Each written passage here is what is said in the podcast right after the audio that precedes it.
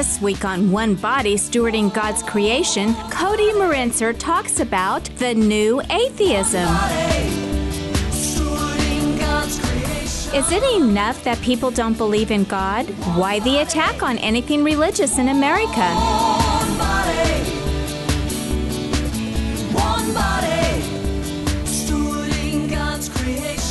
Does this sect meet on a regular basis? Let's find out. Here's Cody Marinser being interviewed by our on air host, Ken Billinger. We want to uh, welcome in Cody Marenzer in his fifth year of teaching as sophomore and senior religion at Thomas More Prep Marian High School in Hays. Married to Karen, the couple are ex- they're expecting their sixth child soon. So, when, welcome, Cody. First of all, Thank Uh, you. When's uh, when are you expecting? Uh, February 15th. Okay, not too far off. Well, thanks for coming in. This morning, we're going to talk on atheism. Uh, great topic to talk about. First of all, Cody, let's define atheism, if you would. Yeah, well, uh, you know, the traditional um, definition of atheism would be a disbelief in God or gods, plural.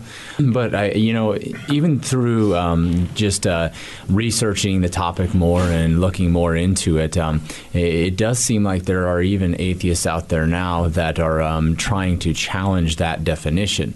And um, I was really um, curious about this and kind of, you know, looked like why would they, you, you know, why would an atheist say that no, our definition is not just a disbelief in God?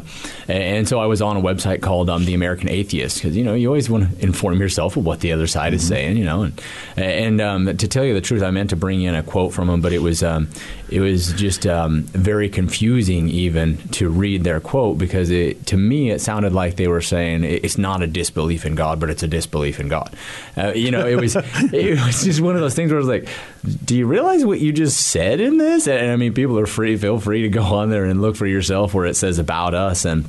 And, and I think, kind of, um, just in my personal uh, opinion, I think probably where that comes from is it, it's kind of like when a kid realizes that um, they get caught in a lie and they want to kind of sugarcoat it or, or cover it up or kind of you know make another lie to try and make um, the original thing sound maybe not like what it was but now that you're saying something else now it's plausible. And I kind of just like I said in my opinion I wonder if that's where it's coming from is um, that there are a lot of atheists out there starting to understand starting to come to a bit of a realization within themselves that you know maybe this isn't such the reasoned approach that we proclaim it to be but yet um, because I've held this I don't want to proclaim I'm wrong and therefore how else could we word it to make it sound like we're still right Right. Wow. you know so Very interesting. And uh, obviously, as faithful Catholics, it's difficult to understand how someone can uh, believe there is no God. And I, I struggle with that too, just because you you can wake up in the morning and see a sunrise and go, okay, Yeah. so. Um, how can you say there's no God? This time of year, we just saw fall colors in a lot of parts of the country. And again, uh, I can remember being on a fall foliage trip that we did uh, up into Wisconsin and Michigan a few years ago. And I can remember Patty looking at me saying, I mean, the colors were incredible. And she said, How can you look at this and say there's no God? So it is a very tough thing for us to understand. So, what are some of the arguments for atheism, and how does Catholicism or Christianity counter those arguments? Okay. Um, well, first, I, I might um, add to this that um, there there's this movement called the New Atheism. And uh, the new atheism is, um, I would say, much more of a problem than what you might call the old atheism. Now, there always have been, there always will be people um, who just um, deny the existence of God. Um, and not all atheists are militant people, but the new atheist movement, which um, is uh, kind of headed up by you know um, some of the talking heads of the atheist crowd, that's what it is. It, it has been changed from um, just a disbelief in God to Actually, I've got a quote here. I think it's from Trent Horn. He says, What made these atheists new weren't their arguments against religion, but their attitude that religion should be reviled. And so, the, with the new atheists, It's gone f- from, like I said, that point of just, you know, I don't have a belief in God. I, I just don't believe there's a God out there, to I don't believe there is a God. And by darn, you're going to believe that there's not a God by the time I'm done with you. And if not, I'm going to ridicule you. And also, I'm going to do everything I can to scrub this nation of anything religious. And one good example of that is. Um, I don't remember the town it was in, but there was a nativity scene that had been put up in a public park for uh, generations and generations. And um, the uh, the local new atheist movement that was around that community decided what they would do was they would rent out all of the other little plots around that nativity scene, and then they just put up all kinds of anti-religious stuff, basically making fun of the nativity scene and things like that. And so what ended up happening was that um, the local uh, their local government uh, came together and said, "Well, we're just not going to let anybody um, have anything anymore." And so that's the approach that a lot of n- new atheists are taking. And like I said, not all atheists are these militant type people, but that's what we're starting to see in the new atheist movement. And, so that's where I would start with um, why it's so dangerous. but beyond there, you know, some of the arguments that atheists make, obviously, their very, very first argument that there is no God is something that I think is very, very easily reasoned out of. And w- everything that I've done in looking into atheist arguments, you know, trying to understand where they're coming from, it always brings me back to the very beginning of everything. And I find that um, when it comes to the root of things, the atheist arguments are not reasoned, they're not scientific, and they're actually anti scientific. And what's really important about that is most of the atheists that I have run into, that I've had conversations with, that obviously don't agree with uh, my Catholic lifestyle um, or my beliefs in God, they they have put forth that they are the reasoned ones.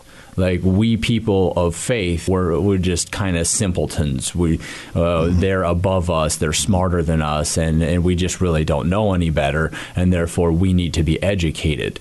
And then also they're the ones that put forth in our world this tension between faith and reason, which not which is not actually there.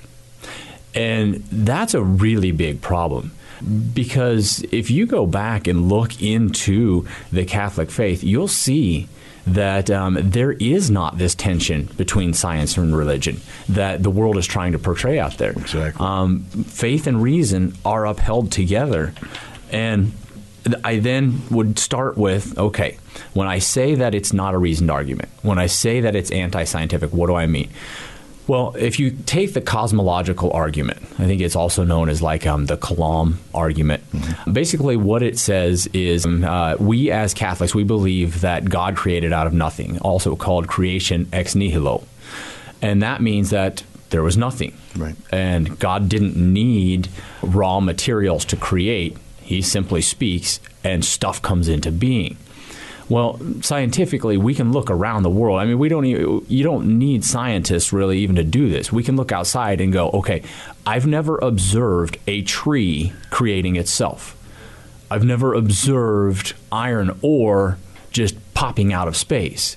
You know, all matter that is created has been created. It, it doesn't just create itself. And so that's what we start with is, uh, and that's where I've always asked um, people on um, the atheistic side is, you know, what do you believe then brought matter into existence because matter does not create itself? The famous line is nothing comes from nothing. And so, you know, once again, doing my homework on this, looking into it, um, I've what I've seen is that um, they don't go back to really address that issue. Uh, very often, it goes back to kind of uh, just um, skirting the issue, and they'll say, "Okay." Um, one of the arguments I saw um, specifically said, "Well, nothing is not what we call nothing. Nothing is actually quantum foam." And we as Catholics would say, no. I mean, if you want to redefine what you call nothing, you know, you can do that. But when we say nothing, we absolutely mean nothing. Right. Because even if, I would say, even if we granted them that position, even if we said, okay, well, let's say that creation started with this quantum foam, we still have to go back to the very beginning of what created that quantum foam And I always use the um, apple tree example. And, and that is if you have an apple tree, where did the tree come from? Well, the tree came from a seed. Where did the seed come from? The seed came from an apple. Where did the apple come from? It came from another apple tree. And you do that back, back, back, back, back.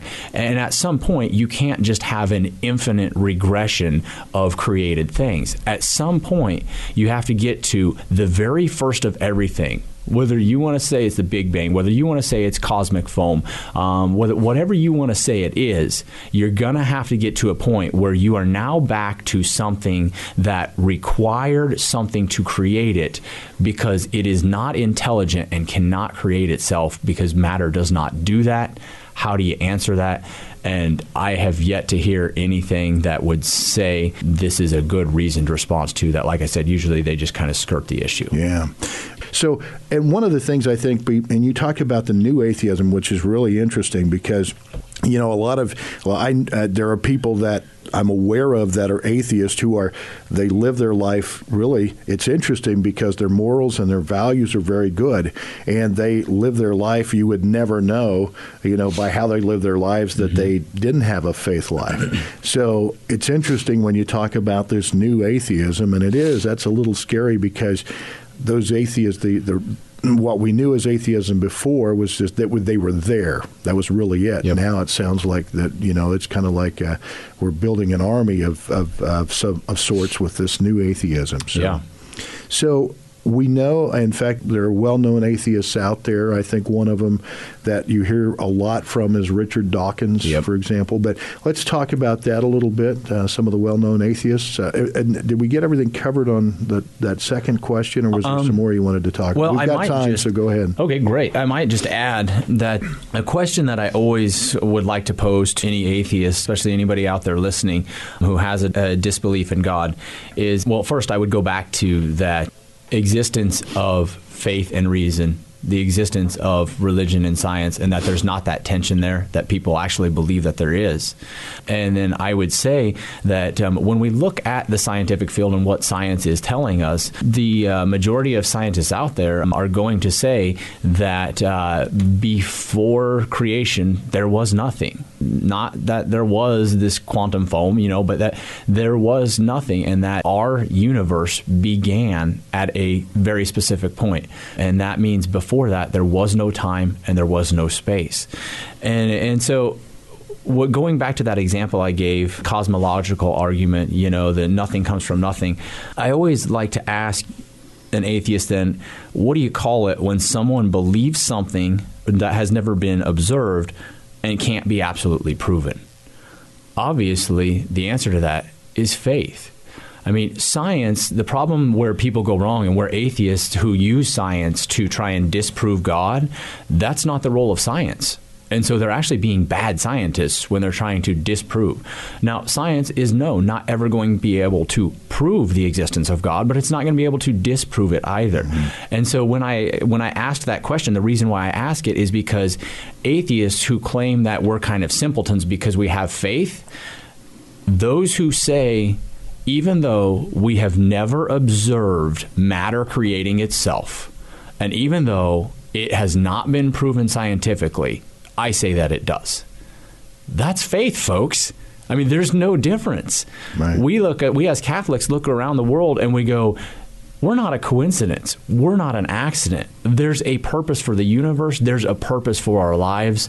And that's because there is a divine creator. And I can look around and I can say, if there's a pizza sitting in front of me, it didn't just pop out of nowhere. I know that somebody made it. If there's a painting on the wall, I can look and I can say, that painting just didn't pop out of somewhere. There's a painter somewhere who spent his time painting it. Just like that, I can look out at creation. Like you said, the sunset. I've often said, people who have, who have never seen a Western Kansas sunset, especially during harvest time, are missing out. Mm-hmm. I, I don't see how you can look at creation, look at a sunset, and say, nope, just an accident.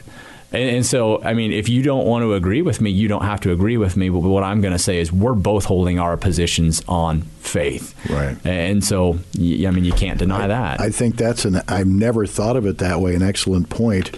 That in, in order to hold their their viewpoint, that it, it requires faith as well. So, very interesting point. Our guest is Cody Marinzer. We are talking on atheism.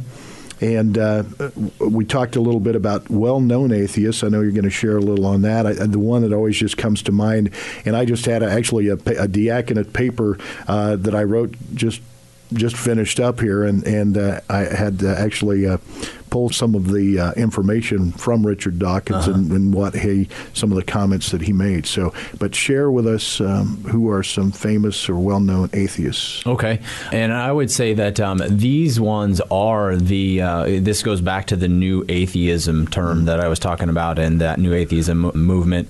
Um, and uh, you may have heard of. I think the most famous one that you mentioned there was um, Richard Dawkins. He's kind of the. Um, he's the face of the new atheism. Sam Harris, Richard Dawkins, Christopher Hitchens, and uh, Daniel Dennett are pretty much the ones that I I know of and that I've looked a little bit up on. You know, and it was. Um, something that uh, I would really like to share on this, you know, when we talk about this new atheism and, and these people who are not just having a disbelief in God, but um, are really trying to get the culture to rid all religious emblems, symbols, anything else, you know, trying to rid the culture of all of that stuff.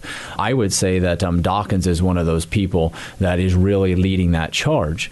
And uh, just last night, as I was brushing up on some more of this, I, I was watching this it was a call in, actually, uh, not by Richard Dawkins, but by one of his leading advisors for his local company or whatever it is, a website. Uh, uh, but uh, the guy called in and uh, he wanted to, to debate, I think it was um, Patrick Coffin, and I think it was during Catholic Answers. And this is where I want to give anybody out there listening some very practical advice because this is a very, very common tactic used, especially by these new atheists, and it's called the red herring.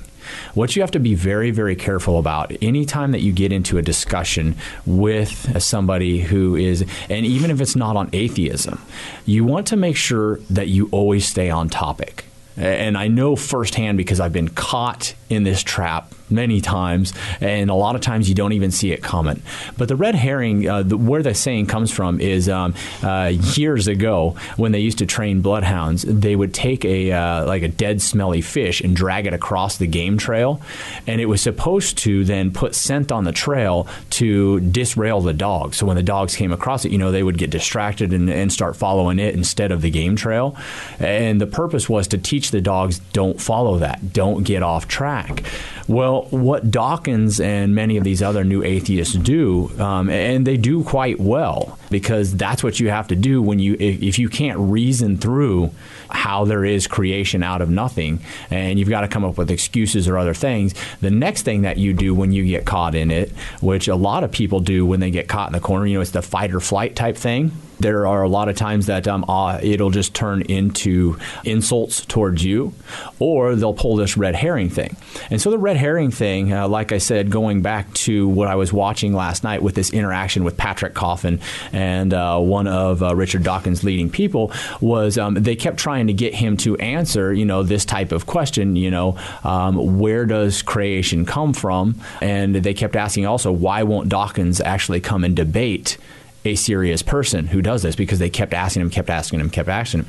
Well, what this guy immediately did rather than answering the question is, is he goes, Well, why would we come debate somebody who hates gay people and who holds women down?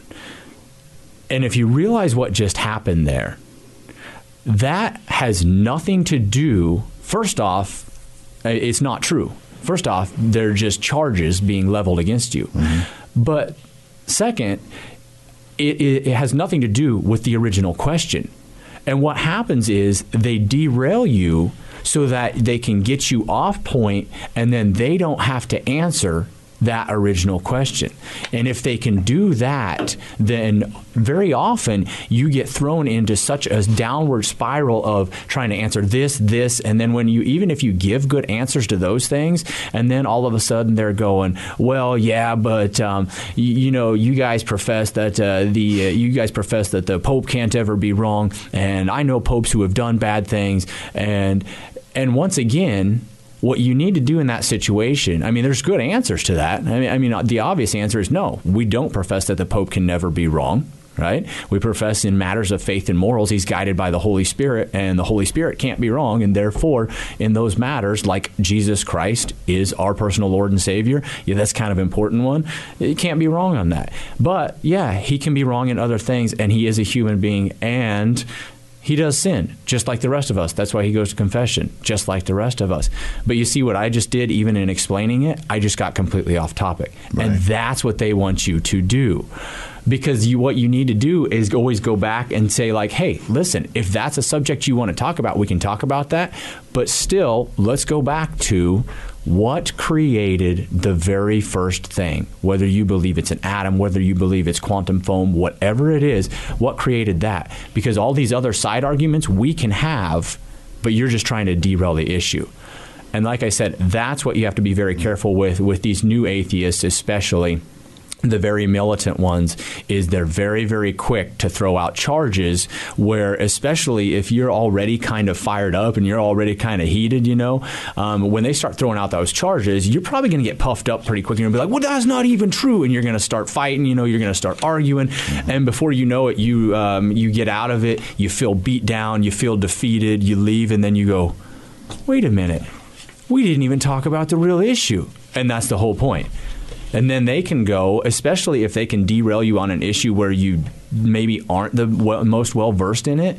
Well, if they can get you off on one of those and make you look bad like that, well, then if especially if you're in front of kids, like uh, you know, in my classroom or anything like that, or if you're in a setting where you were in some sort of debate, well, if they've done that, then all of the people who are there to watch them just just think that they won regardless of the fact that you never actually talked about the real issue. Right. Great. Boy, that's an excellent point. I think uh, you bring up some very good information there. I think a question some people might ask is Is atheism a religion? And do they have a church and a ritual? And talk about that a little, if you would. That's actually a better question than people out there might be thinking. I think when that question was asked, people are probably like, uh, duh, no, they're not a religion. They're an anti religion, or at least they're a non religion. You know, they just don't believe in God. I've put a lot of fu- um, further thought into this, and I've been speaking with with uh, Mr. Bill Mayer, um, a good friend of mine. Um, I know that uh, he's also been speaking with uh, Father Jarrett Conradi, um, and uh, so we've spoken a little bit with each other about it. Um, I've uh, done a little bit of research, and something that I found that really kind of piqued my interest is there's what was called the atheist church. Um, I don't know when it was started, but it wasn't too long ago. But it's called the Sunday Assembly. And I wondered, what in the world is this? And I looked it up, and, and here's what the Sunday Assembly says about itself. This is a quote from their website. They say the phrase atheist church was something we used when starting out. It seemed like a good shorthand phrase to explain what it is and definitely helped us to get press attention, which has been vital in getting Sunday Assembly off the ground. However, we focus not on atheism but on celebrating life. We actively discourage the use of atheist church as a way to describe the Sunday Assembly, which really kind of goes back to that first point that I made um, at the beginning of the hour when I said that um, the reason why I think that some atheists are trying to kind of redefine what atheism means is because maybe they realize they're kind of getting caught in their reasoning. If you guys paid attention to that, the first part of this said the phrase atheist church was something we used starting out. The last part that they just said, we actively discourage the use of atheist church as a way to describe the Sunday assembly. Well, which is it? I mean, why would you start first off with that, saying we know this is going to get us a lot of press, um, this is who we are, this is what we're centered around, but wait, but don't use it. You know, like, come on now. Uh, I mean, I, maybe I'm reading that wrong, but that's No, I, that- I, I totally agree with you. that's pretty. It seems pretty obvious to me that you can't speak out of, uh, you know, it's like talking out of both sides of your So, mouth there, you know. And and so I would say, you know, the funny thing is they, uh, if you look more on their website, they say that they're they're not religious. They said we don't do the whole spiritual thing, but we won't judge you if you are. And so you know, I'm kind of I'm sitting there wondering, well, what do you do then? And, you know, and they even they pride themselves on um, that they they're this uh, they get together. They sing songs. Um, they have a reading, which says um, is usually out of like a poetry book, and uh, it, it really amazes me. They also um, they uh, also do um, a lot of um, service work, which is great. I, I mean, you know, it's fantastic that people are out there doing that, and, and that does go to the point that um, not all atheists are just these horrible people, you know, that are down and uh, wanting society to be destroyed. But it does make me wonder why put this together. I think where it comes from is the deep sense that we are a religious people and that there is a God. Because I mean, if if you take their Sunday assembly, let's a bunch of us um, who don't believe in God, or even if you do believe, you can come, but just don't profess that. You know, why then have something where you're getting all these people together and you're trying to, you know, kind of put forth your views when anybody could go to a coffee shop and get together with people. You know, anybody can go to a concert, which it says they usually play contemporary music, you know, stuff like that. Anybody can go to a concert, meet up with friends there, meet up with a whole bunch of people. Uh, obviously, you're, if you're at a concert, you're at a bunch of like-minded people, you know, that are at the same concert. Anybody could go to a book club and read out of a poetry book. And so I found it very interesting that with this new atheist movement, that we do now have this Sunday assembly type church of theirs where they're gathering all these people together and they like I said they do say their purpose is to do service and things like that and obviously the service isn't all bad but then once again why this need why this such desire to get together with others? Mm-hmm. I would say is because God's tugging at you and it's not going to be too long before maybe you have to come to the realization that what are we doing here Yeah, that's very interesting. I didn't know such a thing existed. Yeah. So to, to hear that, very interesting stuff. We need to take a short break right now, but stay tuned to Divine Mercy Radio. Whether you're listening on your radio computer, smartphone app, or Amazon Echo, please know we'll be right back with more about the new atheism with Cody Marinser. One body, stewarding God's creation.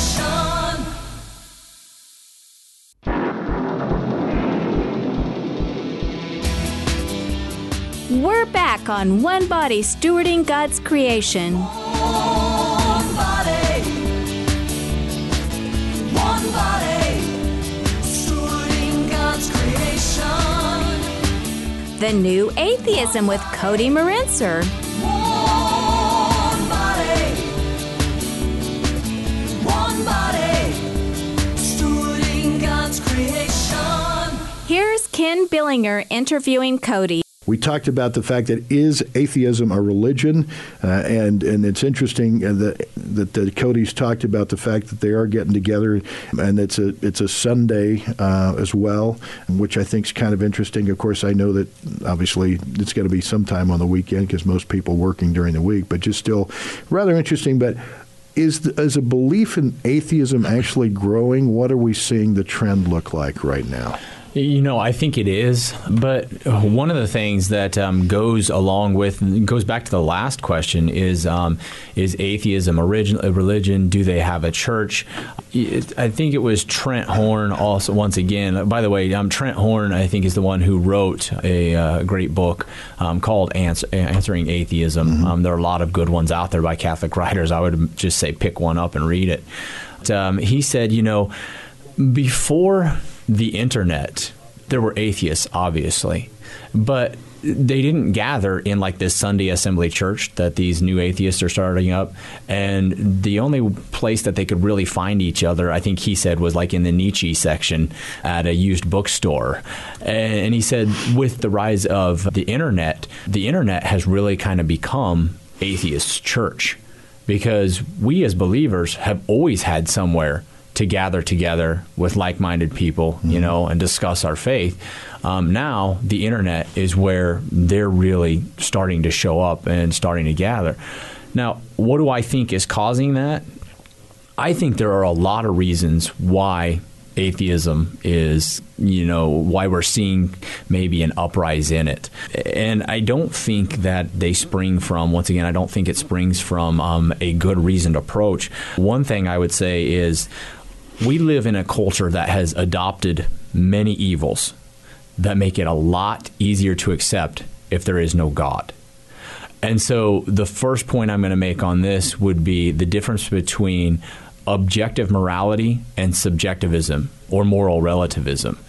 And for anybody who's listening who doesn't know what that means is objective morality is we as Christians believe there is a God. He created and he has set the moral bounds of our existence.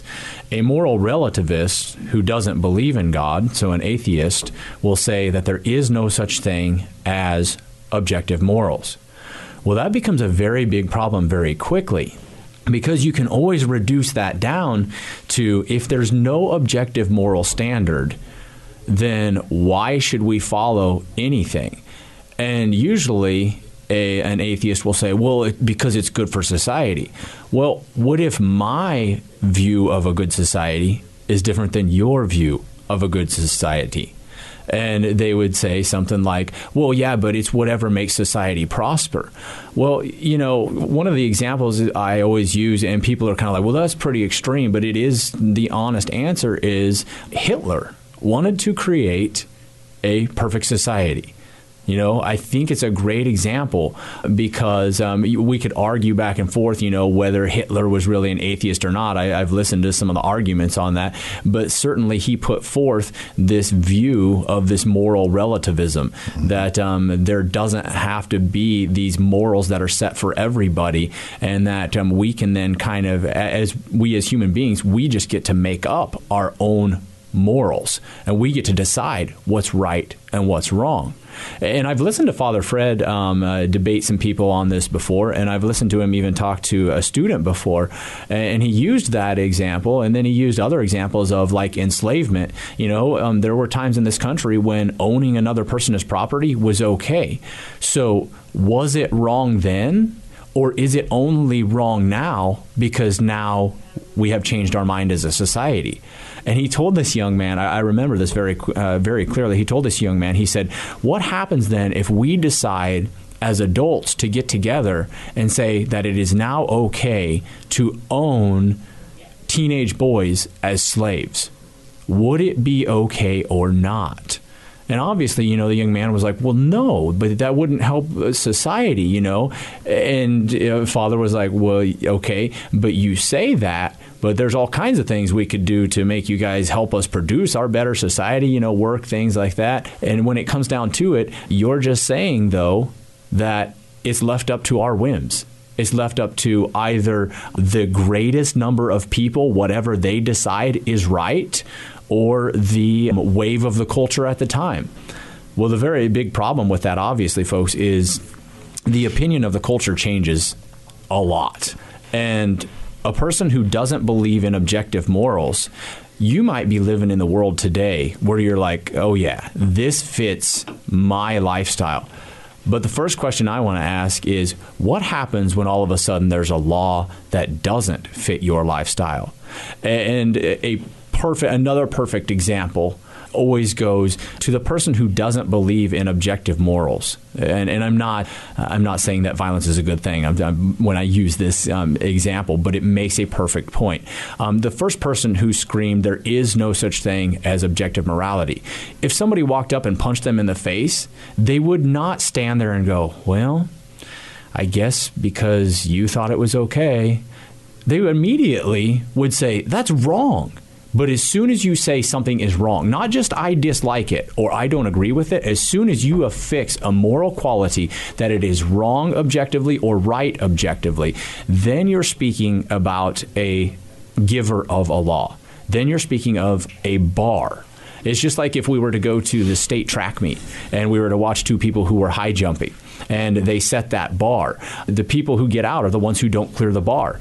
Um, the last one to make it over the bar cleanly is the one who wins. We don't go, well, because you all just showed up, here. Um, we'll just change the bar for some of you. Since one of you is shorter than the other, then that doesn't really equal out. And so we're going to set that since you're four inches shorter than this guy, even though he's at seven foot, we'll set it four inches shorter for you. If you clear it, then we'll just call it that it's the same as him. We don't do that. But that's for some reason what moral relativists want to do with morals. And going back to that example, they immediately would call the cops. They would immediately say, not just I don't like it, but that it is wrong. Well, where are you getting your idea from uh, of wrong from? If it's just your opinion and my opinion differs from yours, well, then we can argue till we're blue in the face, but neither of us is going to be right. Or is there something that has set morals from the beginning of time for every man, regardless of what society might be saying? And so I think, you know, that's the first one to this whole debate is since we live in a society that doesn't want to be told, no, this is morally wrong, regardless of how you feel on it, it doesn't matter about your feelings, it's wrong or it's right. Um, I think that's part of where the rise of atheism is coming from. And, you know, that's a really big problem. Yeah, I would say the second thing um, is that. Um, I also believe that we just have a, a bunch of people in our society that they just don't care. And I put myself in this category at one point in my life that I really didn't look at um, the reason behind things. Things just were what they were, and so be it. And just kind of went along living that way. And that's the problem is that um, I think there are, I would say, atheists by accident because I would say that there are a lot of people out there that might say, "Yeah, I don't believe in God," but I don't think they've ever taken the question and actually applied it. I don't think that they have ever said, "Why do I not believe in God?" You know, maybe something happened in their life. Um, maybe they were born in an atheist household. Um, and maybe they were born in a religious household that just wasn't um, good, didn't follow their faith, or did something else. You know, who knows their background? But for some reason, maybe they were just like, you know, they kind of went along with the culture and they just kind of slowly, you know, slipped away if they were Christian at one point or some other faith, and they just kind of like, yeah, I just don't believe in God.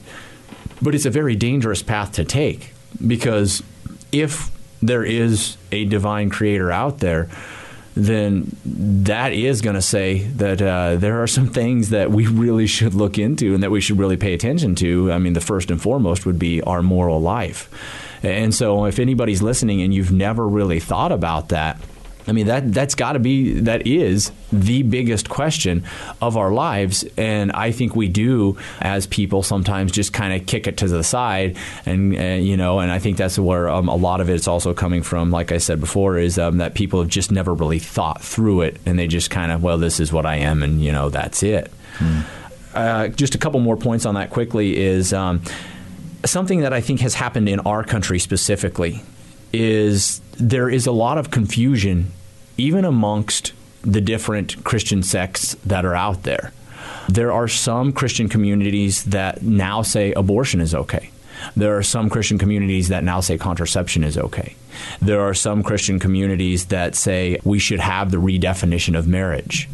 And when we have all of this, even though once again, that's kind of a red herring thing because it doesn't go back to um, just let's talk about we don't even have to talk about um, the one true God or even the Christian God just but sim- simply go back to that still doesn't disprove that there is a God.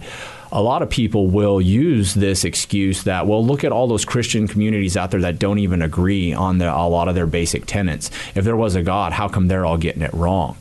You know and that's where I think we have to be very careful because when we look back on Christianity and we look back at, our uh, beautiful Catholic faith, the Catholic Church has taught for 2,000 years the exact same morals, the exact same beliefs, and we haven't wavered one bit on any of those moral teachings. And so, why I say we have to be very careful is because there are definitely um, people out there who um, are calling themselves Christians but are not putting forth the Christian message. They're not putting forth authentic Christianity. And so, it's not the fault of Christianity. It's not the fault of Catholicism that there's this belief or non belief in God. It's the fault of those people who aren't following authentic Christianity and think that they can just make up their own rules. They can make up their own. Everybody can just read this book and decide that abortion is okay for some, um, abortion is not okay for others. No. And here is where I get into a little bit of um, why I became Catholic in the first place it really is a very simple question for me. When I go back and I look at the process I went through, the question really boils down to do I think that God is smart? Well, yeah. I think that when we talk about a drop of water in the ocean, that doesn't even compare to my knowledge compared to God's. I don't know one trillionth of a percent of what God knows. And looking at that, do I think that God is smart enough that when he came down and he became a man, he would leave somebody to help us understand his teachings throughout the centuries? Or do I think that he would not be smart enough and said, well, I'll just leave it up to all of them individually. They'll mm-hmm. figure it out. Yeah, free for all. Yeah. Yeah. And like I said, that you know that was part of my religious experience. Part of my experience becoming Catholic is where I came to the realization of taking Jesus seriously when he said, "You are Peter, and upon my rock I will build my church." That Jesus is smart enough to know that we need a CEO here on earth. Not that he's not our CEO, but we need a visible head that when we come to things like this, when we come to the issue of abortion, and we have some Christians, people who say they're followers of Christ, saying it's okay to kill a child in the womb, we need somebody that's able to say, no. The Holy Spirit speaking through me right now says, no. This is a moral that cannot be compromised. The redefinition of marriage, sorry, if you want to feel that that's okay, but no. And Jesus promised that he would send his spirit that when he ascended, his spirit would come and he would fill them. And so that's why, you know, tying all this back in together, I think that a lot of the different Christian communities that are teaching anti Christian um, messages have caused the confusion that have then led people to say, this is ridiculous. All these Christian people say they're followers of Christ, yet they teach different things. How could that be? Yeah. You know? Definitely very problematic. One thing I, I want to make sure we're, uh, because a lot of people may hear the term agnostic and atheist and think it's the same thing when actually it is not. Correct. Um, agnosticism then would be basically somebody who says, I don't know. I don't know if there is a God or not. Now, I can respect an honest agnostic, meaning somebody who says, I don't know, but I'm trying to figure out. What I think is a very, very dangerous, well, not think, I know. What I know is a very dangerous thing to do is for an agnostic, somebody who says, I don't know, is to say, but I'm not going to do anything about it. That to me is like saying somebody just called in a bomb threat, but there's a chance that it's not real. So I'm going to sit right where I'm at. I'm not going to take it serious, and we'll just see if the whole thing goes kablooey like that's that's got to be the worst way to live you know? Um, especially with that thought in the back of your mind that maybe there is. And, and so there's the big distinction is um, um, an atheist is somebody who says um, no i'm sure there's no god. I believe that there is not a god or that there are not gods. And an agnostic would say um, i am just not sure. And like i said you know i think there are probably plenty of agnostics out there um, that aren't really atheists. And there might even be atheists who call themselves atheists but are actually more of an agnostic. But that's the dangerous thing is they need to make sure that um, if you don't know, uh, then you've got to be like, okay, I need to figure out. Well, and, and we, uh, uh, it's rather interesting. I love some of the analogies you use as well, and one of them was the high jump analogy before, uh, when it when it comes to relativism, and uh, certainly a great analogy that I'm going to remember to use in future conversations too. And just a few minutes before we wrap up here this morning with Cody and.